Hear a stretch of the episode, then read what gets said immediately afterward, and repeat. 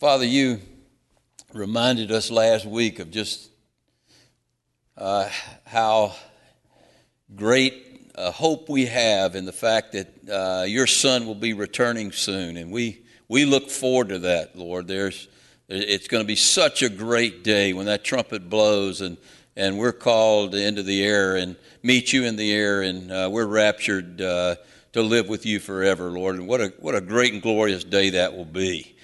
And Lord, uh, uh, I know when that day comes, you want us to be found faithful. And, and today in this text, you're going to show us just what it means to be a faithful Christian, Lord. And we don't want to be a, a Christian who's excited for a while and then fades away, Lord. We want to be uh, a Christian that remains steadfast till the end in our faith and our hope in you and, and our excitement about the things that uh, you promise us. And uh, we want to be uh, excited about the service you give us now to, uh, or the ministry you give us now to, to perform on this earth while we wait for your coming, Lord.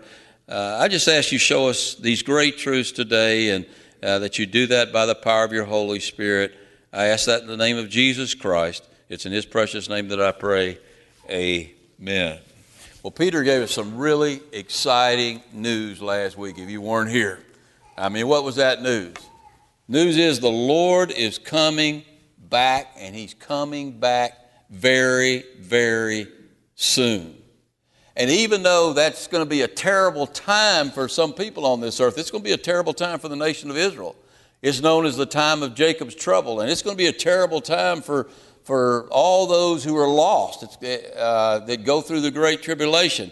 But for us, man, we've got a lot to look forward to.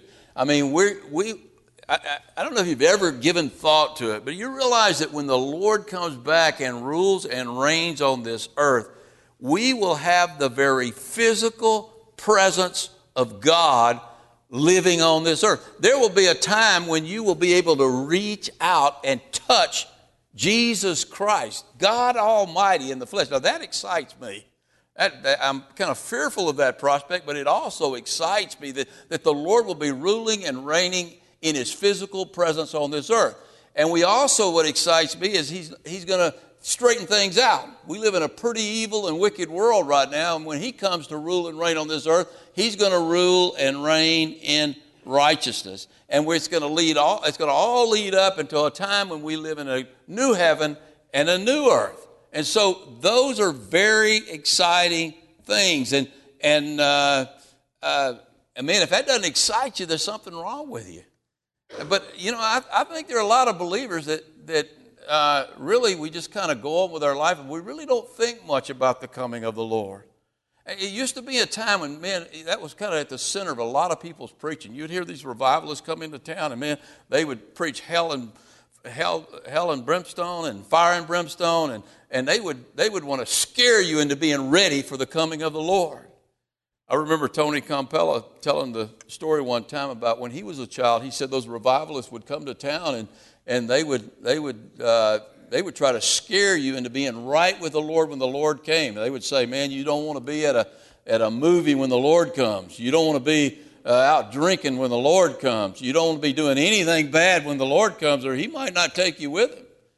And I remember Tony Campolo saying, you know, that, that, that didn't really work for me. He said, you know, I would go into the movie and I'd be watching the movie and, and uh, I would start thinking, man, what if the Lord comes? I'm going to miss the rest of the movie. So he kind of had kind of sort of a different attitude about it. And, and he was joking. But you know what? That's really a good illustration of the way a lot of us feel about the coming of the Lord. I mean, we might say we're anxious for the Lord to come, but we don't want to miss the rest of the movie. We don't want to miss the rest of life. I mean, we want to, hey, we want to see our kids grow up. We want to see our grandchildren grow up. We want to see our kids get married. We want to see them have children. We want to see all of these great things that, that life has for us. We want to see that new home. We want to see that new car. I mean, I mean, Lord, you know, just wait a little bit before you come back. But we of all people, and, and I'll tell you what, you saw what happened last night in, in New York, and we're going to see more of those kind of things. This world is becoming more and more wicked by the moment, and it's getting a lot easier to kind of lay aside our plans for the future and think about the future with the Lord and think about how much better things are going to be when the Lord comes. I don't know about you, but I'm pretty excited about the Lord's return. And, and I want to be ready. When the Lord comes, I want to be ready for the Lord's return. And how, what does it mean to be ready? Well, to be ready, if you're ready for the Lord's return, that means that you're a faithful person. You're faithful to the Lord. Paul tells us in 1 Corinthians chapter 4 that we are God's stewards, and it is required of stewards that they be found faithful. What's God require of you? That you be found faithful. What's the Lord going to be looking for when He comes back to this earth? He's going to be looking for faithful people. And that's the question we want to explore today. Are we really faithful people? If the Lord came today, would He find in us a faithful person? And, and you know, Jesus asked that question himself in, sort of a rhetorical question. You remember in Luke chapter 18, he said, When the Son of Man returns, will he find any faithful on this earth? Will he find even one faithful on this earth? It's almost if he was saying, I don't expect to find many. And I got to tell you, people with real faith, with enduring faith, are really hard to find. They are a rarity. They're not the norm. I think in our church we have a lot of those people, hopefully. I hope to be one of those people. You hope to be one of those people. But there are very few people who are truly faithful to the Lord. In our text in Wednesday night in Hosea, the Lord, almost with a broken heart, says this to his people. Listen to what he says. He says, O Ephraim, what shall I do with you? O Judah, what shall I do to you? For your faithfulness is like a morning cloud, like and like the early dew, it goes away. In other words, you've got a lot of religion. You've got a lot of religion, but you've got little or no faith. Your faithfulness is a fleeting thing. I mean, it's like a morning dew, it's, it, or a morning cloud. It's there in the morning, but then it goes away as soon as the heat rises or the temperature rises. You know, actually, the metaphor that's being used here, we don't understand it in Louisiana, but actually, a morning cloud and a morning dew can be a thing of quite exquisite beauty. I mean, here we don't get morning clouds. We, when it's cloudy here, man, it's cloudy and, and the clouds don't fade away. We don't get dews very often. What do we get? We get a mist or a fog like we had this morning. But you go out into an area where, or to, you live in an area or go to an area where, where the climate's a little drier, you would see that a morning cloud is, can actually be a beautiful thing. I can remember when we lived in Las Vegas, one of those morning clouds would come up and, and uh, the sun would hit it just right, and this color would explode across the horizon. I mean, it's the most beautiful thing in the world. And then you would get up in the morning sometimes, even in that dry climate, and you would look out over, a, a, over your yard and where the grass was, and there would be this morning dew, and it would kind of turn the grass kind of a silver uh, green color, and, and every blade of grass would glisten. And I mean, it was such a beautiful sight. But then the heat would rise, and the morning dew would fade away, and the morning cloud would go away. And, and that's the way some of us are. That's the way our faith is. As it warms up, and we start out with a lot of faith, we get excited about the Lord. But as things heat up, our faith sort of fades away. And, and uh, we become less, less faithful in, in our walk with the Lord. Now, I don't want to be like a morning dew. I don't know about you. I don't want to fade away. When the Lord comes, whether He comes through the rapture or when He comes to get me when I die, either way, I want to be found faithful. So, what do we need to do to be found faithful? And that's what Peter's going to show us in the last part of this uh, text, the last part of chapter 3 of 2 Peter. Now, the first thing you got to do to be found faithful, you got to be found in the faith. You got to be saved. And that's the first uh, component of faithfulness that he gives us here uh, in verse number 14. So let's read verse 14. He says, Therefore, therefore, beloved, uh, looking forward to these things, since, since we look forward to the, these things, since we look forward to the coming of Jesus Christ, we look forward to a time when righteousness rules on this earth. We look forward to a time of a new heavens and a new earth. Therefore, beloved, since we look forward to these things, and he calls us beloved, he's talking to those of us who should be born again, who are loved by Christ and love Christ. He says, Therefore, beloved, looking forward to these things, be diligent to be found. Let me retranslate that or, or translate that word a little bit differently. Instead of by, in him. It's a better translation. It's the dative case, uh, and, and most uh, more often than not, it's translated in, and I think that fits better here with what he's trying to say. Be diligent to be found in him. You know, if you could sum it all up, if you want to be faithful, let me tell you how you can sum it all up. You be found in him. You be found in Him. Who's Him? Jesus Christ. I mean, that's where we want to be found when the Lord comes. If you're in a strong relationship with Jesus Christ, hey, you're in the right place. That, that's the beginnings of faithfulness. He says to be found in Him in peace.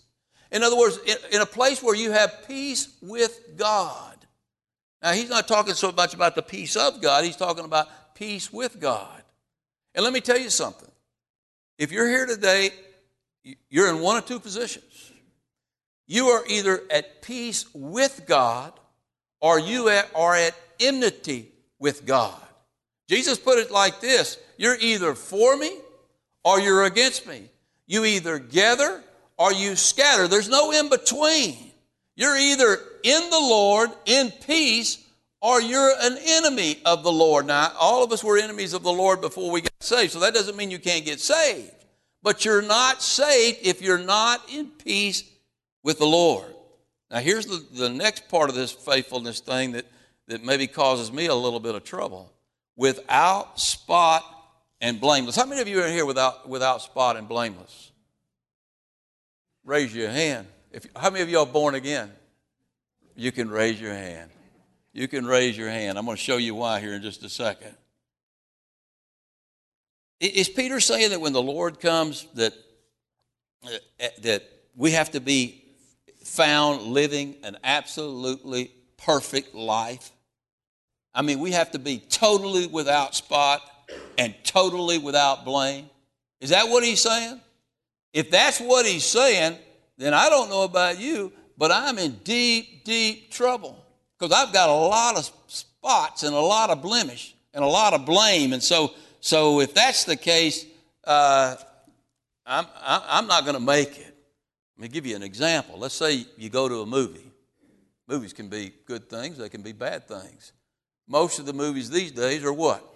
They're bad things. But you know, you want to go eat the popcorn, you want to get a Coke, so you so you break away and you go to the movie. I went to see that movie a while back, American Sniper and, and don't you don't have to raise your hand if you saw it or not. It's a great patriotic movie about a great guy. Uh, I mean, it'll it'll it'll cause you to it'll bring you to tears by the end of the movie. I can tell you that if you go see it. But I got to tell you, there's a lot of bad words in that movie. There's a lot of f bombs and a lot of a lot, a lot of places where they're taking the Lord in name and Lord, the, the Lord's name in vain. There's a lot of places where they're cursing Jesus Christ. I mean, there is a lot of bad language in that movie, some bad scenes in that movie. Now, if the trumpet, if I was sitting in that movie and uh, Bradley Cooper had just ranted some of his uh, curse words against the Lord, and the trumpet blew, and the Lord came to get us, I got to tell you, my mind would be tainted. My heart would might even you could say would be tainted because of all of that bad language. And you know if you read this passage the wrong way i would be in deep trouble because i would have spot and i would have blemish and the lord might just leave me behind. But is that what he's talking about here? To be without spot and without blemish. How are we without spot and without blemish only by the blood of jesus christ it's the blood of Jesus Christ that cleanses me from all unrighteousness. That's what makes me without spot or without blemish, without spot or without blame. And, and, and so that's where I want to be found. Paul put it like this that's the way you're going to be found if you're a born again believer. Because Paul says in Ephesians 5, verse 23, 23, he says, Jesus will present the church to himself without spot or without blemish. That doesn't mean that we haven't tainted our minds by some of the terrible things of this world. It means that by the blood of Christ, we have been cleansed and made absolutely perfect. It says in Hebrews chapter 10 that we have been perfected forever in Jesus Christ, without blemish or without spot. But now, we're talking about faithfulness here. Am I being faithful when I allow myself to be spotted by this world? No. I'm not being faithful. I mean, it, just because we're given righteousness by the Lord through His blood doesn't mean that we don't strive for moral excellence. If we're faithful Christians, we should be striving for moral excellence. But I'm gonna, as I'm going to show you in just a minute, your moral excellence is more of a byproduct of your relationship with Jesus Christ than it is what you do or don't do. Because I can tell you right now, the closer you are with Jesus to Jesus Christ, the the the more or the less you're going to be stained by the things of this world. The, but you can't you can't uh, be doing evil and at the same time be living close to the Lord. You just can't do it. It's not so much that you can't get away with it and that you won't, you won't be saved and you won't be raptured if the Lord comes, but you won't be faithful. And we want to be faithful people. Why do we want to be faithful people? Well, look at, look at the next verse. Uh, verse number 15. He says, Consider the long suffering of our Lord is salvation. He's not saying here, as some expositors say, that, that, that somehow that, that we, by, that by, through our long suffering, somehow we're made without spot or without blemish. He's not saying that at all. He's saying, ponder the long suffering of the Lord. Ponder, that should drive us to faithfulness. When we ponder what the Lord has done for us, then we should want to be faithful Christians. I mean, what's he mean, long suffering? Well, you stop and think about the long suffering, the suffering, those hours of torment that Jesus went through on that cross for your sin and mine, for the sins of the whole world. You talk about long suffering. That should drive me to faithfulness. When I think about what the Lord did for me on the cross, that should make me a faithful person. When I think about the Lord's patience in my sanctification, you know, the Lord is awful long, well, let me go back. Let's uh, think about the Lord's patience in those years of rebellion, those 40 years of rebellion before I got saved. The Lord was so patient with me. You know, there are times, I go back and look at the, some of the things I was doing before I was saved, and, and there are times when the Lord should have just wiped me off the map. But He was long suffering towards me, just like He was long suffering towards you when you were rebelling against the Lord. And that should drive us to faithfulness. But not only that, He's long suffering in our sanctification. There's things we do now that you we probably ought to be wiped off the map for. There's things that that that that we do uh, every day. There's thoughts we have. There's places we go where we shouldn't go. There's all sorts of things, and the Lord is long suffering with us. He's patient with us as He, from glory to glory, changes us into His own image. And so that long suffering should make us want to be faithful people. And that's Peter's message. That's his message in this book. And he, and he says, look at what he says in the last part of that verse. He says in verse number 15, and consider the long suffering of the Lord as salvation, as also our beloved brother Paul. Now he's going to put in a good word for Paul here. Paul gets a, maybe Paul sold more books after this or something, but he says, he says, as also our beloved brother Paul, according to the wisdom given to him, has written to you. In other words, you need to get a hold of some of his books, some of his letters. They're really good. I mean, he's written to you some really good stuff. It's the same message I've written to you. And what's that message Peter's saying? The same message that Paul, the same message that I gave to you is the same message that Paul gave to you, and that's that you are saved and sanctified and glorified by the long suffering of the Lord. I mean, it's through his long suffering that we are saved. Isn't that exactly what Paul, wasn't that the theme of all of Paul's teaching? By the works of the law, no flesh shall be justified. By, we're justified by what? By faith through the long suffering of the Lord on the cross. It's the long suffering of the Lord of the Lord on the cross and in our sanctification, in our in our glorification. It's Him being patient with us that saves us. Him being long suffering with us that saves us. As Paul says, it's Christ in you, your hope of glory. What Christ? The long suffering Christ, the patient Christ. That should make me faithful. I mean, the, Lord has put up with so much from me in my life. Before I was saved and since I've been saved, I should be, in return, in gratitude, be faithful to the Lord. And Paul wrote about that, and he also talks some more about Paul here as he digresses a little bit in verse number 16. He says, As also in all his epistles, speaking in them of these things in which some are hard to understand. I can't imagine that. I mean, I, have you ever read Romans all the way through? It's easy to understand, right? No, he, Paul has Paul had a theological mind, uh, enlightened by the Holy Spirit in a powerful way. He really, it, it's almost if it's God is, it is as if God is speaking through him when we read his letters. And some of those things are hard to understand, and that's why for a lot of people, all of this is Greek. You have to have your mind enlightened too in order to be able to understand the things of Paul. I mean, Paul wrote some very difficult things that were really hard to un- understand, and they also were taken out of context. Look at the last part of that verse. Which untaught and unstable people twist to their own destruction as they do the rest of the scriptures. Now, the things that Paul taught were especially hard to understand by the Jew. I mean, the Jew had a big difficulty with Paul's teaching.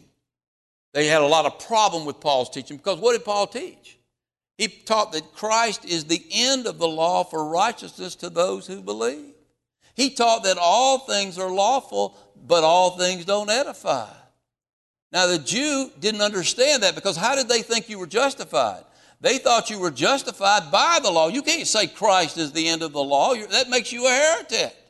And so they couldn't understand. They just couldn't get what he was trying to say. They still don't get it. A legalist still doesn't get it. They, it is hard to understand when, when Paul says Christ is the end of the law. Man, that sounds really strange. That sounds when Christ when, when Paul says that by the law, by the works of the law, no flesh will be justified. People don't want to hear that if they're into legalism. Because they believe that it's it, it's your works or it's Christ plus your works. And Paul says you don't none you don't add to the work of Christ with any of your works. And so that was really hard for those people to understand. But his teachings were also on the other side of the table, or the other side of the coin they were twisted by unstable, uh, worldly people. They twisted it another way. They, they taught or were trying, you know, Paul's stuff was hard to understand, and they, they took it to mean that uh, your, more, that, that your, moral, your moral behavior didn't matter. In other words, uh, they used Paul's teaching to justify their immoral behavior. Now, and Paul spoke about such people and what they said in, in the book of Romans. Remember what he said? So these people are saying, shall, shall we continue in sin that grace may abound more abundantly? And what was Paul's answer to that? Me genoito. May it never be. May it never be. Look, Paul did teach that we are not under law. But the reason we aren't under law is because we are new creatures in Jesus Christ. We have been given a new nature. We have been given the nature of God. We are the children of God. If you're tro- truly born again, you're a child of God. So if you're a child of God and you still love sin, or you call yourself a child of God and you still love sin, hey, you're fooling yourself. You're not a child of God. If you have been born again, where's the law? The law is written on your heart, and you hate sin. You hate sin. It's part of your nature to hate sin. You don't need the law. The law is for whoremongers and murderers and, and uh, thieves and people uh, who need the law because they don't have that new nature. But you, if you've been born again, you have the new nature of Jesus Christ, the divine nature, and so you don't need the law. And that's what Paul was teaching. Now, these components of faithfulness that, that Peter's going to show us here as we finish up real quickly. Look at, look at the next few verses here 17 and 18. He says, You therefore, beloved, since you do have the divine nature, since you are a child of God, here's what you got to do if you want to be found faithful when the Lord comes. You, therefore, beloved, since you know this beforehand, that there are unstable people who twist the word, who twist scriptures, that don't understand the word, you do understand the word. And so you, you are a born again believer and you want to be fa- found faithful. So beware. Beware lest you fall from your own steadfastness, being led away with the error of the wicked. The wicked are these unstable worldly people who twist scriptures. But grow in the grace and knowledge of our Lord and Savior Jesus Christ. To him be the glory both now and forever. What? Amen. Now, I want to be a faithful Christian. I want to be found faithful when the Lord comes. So, what's it mean to be found faithful? Well, he tells us right here. Look back at this verse. First of all, you got to be steadfast. You got to be steadfast in what? Well, you got be steadfast in your faith. You got to endure to the end in your faith. But he's talking about something more here because he, he says, Beware lest you be led lest you be led away with the error of the wicked. Now, the error of the wicked, what's the error of the wicked? That's that's what? What's the error of the wicked? It's a lie. It's not truth. You know the truth. And so what Paul is saying, I mean what Peter is saying in the context here is that you're to be steadfast in the truth. Being steadfast is the opposite of fading away. If you're steadfast in the truth, you will not fade away in your relationship with the Lord. So we're to remain steadfast in the truth. Now, we live in an age where that's a difficult thing. To, to believe this word and stay steadfast in this word is not popular. It's not popular at all. I mean, but we're to be a, if we're found faithful, we're to be of those people who believe the word and live by the word from Genesis to what? To Revelation. We believe every single word of this Bible. In other words, first of all, we believe the creation account of Genesis. I'm going to tell you what, if you believe, if you tell people you believe in a literal seven day creation in this world that we live in today, they'll, they'll write you off as as, as nuts. They'll laugh at you. You're laughed at. You're scorned in this world if you believe in a, in a uh, seven day creation. If you believe in a sin nature that came through the fall of Adam and Eve in the Garden of Eden, if you really believe in that in chapter 3, what that says in chapter 3, that there was a fall and God kicked them out of the garden, and from that point on, man had a sinful nature. If you really believe that, They'll, they'll accuse you of believing fairy tales. You mean that really wasn't literal? That really didn't happen that way. Men really aren't sinful. Men are basically what? Good. That's what we're told. So if you believe that, again, you're gonna, you know, they're gonna they're gonna write you off as some kind of nut. Now, if you believe that all have sinned and fall short of the glory of God, and the wages of sin is death, and it's eternal death in hell, oh man, you're, you're, you're a nasty person. You tell people there's a hell and you're going to hell if you don't believe in Jesus Christ. you're written off as a nasty person, a nasty, mean spirited person who believes in a different God from the God of the Bible. Whoa, that's not true. The God of the Bible is the God who created hell and made it a place for those who, who don't know the Lord as their final destination for eternity. That's what the Bible says. So if you don't believe in hell, you, you, you know, people are going to write you off. If you believe that the only way that, and that's what this Bible teaches, the only way to the Father and the only way to heaven is through Jesus Christ, you will be scorned. That's not, you know what? You'll be called a bigot. That's bigoted. I mean, who are you to say you know the only way? I don't know the only way, but God knows the only way. And He reveals the only way in His Word, and the only way is through Jesus Christ. So it's difficult to stay steadfast in this fallen world. It's to stay steadfast in the Word in this fallen world. It's, it's a very difficult thing. You will be persecuted if you stay steadfast in this Word. But to be found faithful, you, you need to remain steadfast in the Word. All right, then the second thing, look at what he says. He, he says we're to grow in grace and knowledge of Jesus Christ. Someone has likened the Christian faith to riding a bicycle.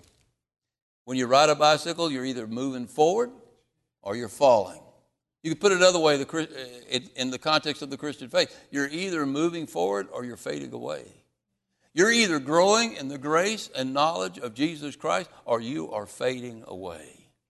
If you're here today and you're not growing, and you're not in the Word, you're not steadfast in the Word, and you're not growing in the knowledge of the Lord, that's the word gnosis there, which means the facts about the Lord. Where do you find the facts about the Lord? In, on on uh, NBC News? No. Where do you find the facts about the Lord? You find the facts about the Lord in the Bible. And so when you remain steadfast in the Lord, then in, in, in, the Word, you're remaining steadfast in the Lord, you're remaining steadfast in the knowledge of the Lord, and you're growing in your knowledge of the Lord. And if you're growing in your knowledge of the Lord, you're growing in your grace. Because our, the graces we receive from the Lord are tied to our knowledge of the Lord because the grace we receive from the Lord comes through our relationship with the Lord. And where does our relationship with the Lord come from? Through His Word. If you're here today and you're not in the Word, you're not in a relationship with the Lord.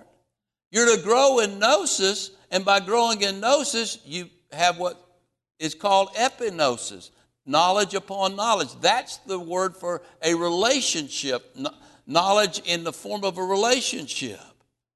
And so you're either moving forward and growing in that relationship and growing in your knowledge, or you're fading away.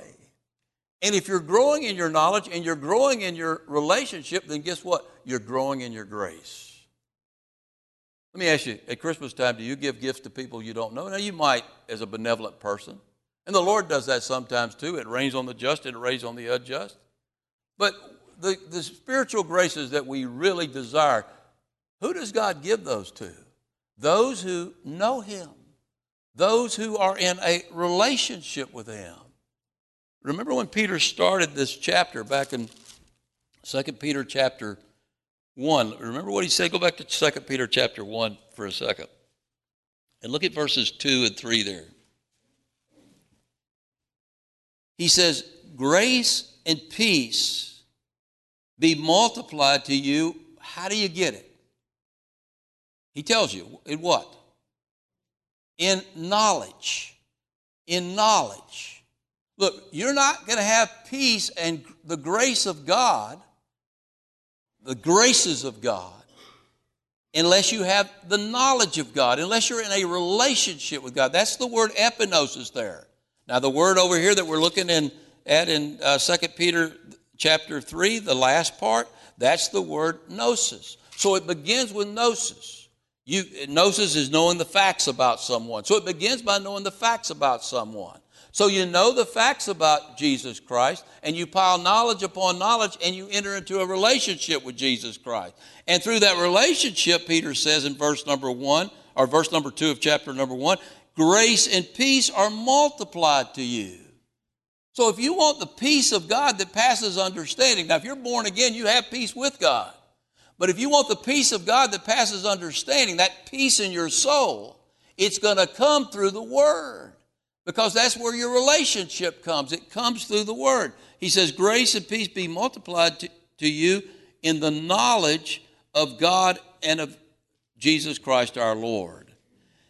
As His divine power has given us all things, verse number three, that pertain to life and godliness through what? Through what? Through the knowledge of Him who called us by glory and virtue. So it's through epignosis, through knowledge upon knowledge, we enter into a relationship with the Lord, we have grace and peace, and we have power to live this Christian life the way the Lord wants us to live it. You know, Jesus said something very similar or, or put out a very important precept about knowing Him in John chapter. Uh, let me find my reference here. In John chapter 8, remember what he said? He says, You are my disciples indeed if you abide where? Where? In my word. If you are steadfast in my word, if you live in my word and according to my word, you're truly my disciples. You truly are faithful. And then he gives us, go back to 2 Peter chapter number 3, and he gives us the last component of faithfulness here. He says, To him, who's the him? Jesus Christ, be the glory both now and forever. Amen. The last component of faithfulness is that all we do, in all we do, we give glory to the Lord. And we live for the glory of the Lord. Paul put it like this in Colossians chapter 3. He says, And whatever you do in word or deed, deed, do all in the name of Jesus Christ, giving thanks to God through him. In other words, giving him glory for everything that you do. That's not as easy as it sounds. I think there's a real danger for all of us that we live our lives to glorify ourselves and not glorify the Lord. I think that's a danger in ministry, a real danger in ministry. I mean, it's a danger in, in any church service, it's a danger in, in just coming to church. I mean, if we do our religion to be seen, or we do our religion to be noticed, or we do it so we feel important or wanted. I mean, if that's why you're here today, so you can feel wanted or needed, hey, you're here for the wrong reason. We're here to do what? We're here to give glory to the Lord. We're here to give glory to the Lord in our worship and our praise and our Bible study, and then to go out into the world and live our lives for the glory of God. And if you're faithful, if you're gonna if you're found gonna be found faithful, you're gonna be living your life for the glory of the Lord, because a faithful servant gives glory always uh, to his master, not to himself. So, we can finish up the book there. You want to be found faithful when the when the Lord comes?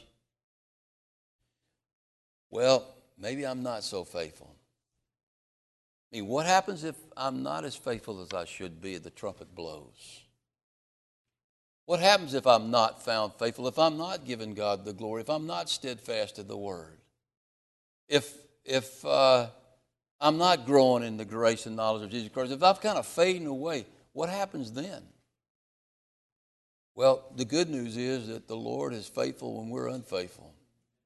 And if you're found in Him, if you met that first criteria, if you're found in Him in peace, uh, without blemish, without spot, by the blood of Jesus Christ, guess what? You're going to make it to heaven. But is that all we want to do is make it to heaven? You know, I, I don't know about you, but I want to hear those words. When God calls me, I want to hear those words. Well done, my good and faithful servant. Enter into the joy of your Lord. That's what I want to hear. I want to be found faithful. And so, if I want to be found faithful, then I have to be more than just saved. I have to be steadfast in this word. I have to be growing in the grace and knowledge of Jesus Christ.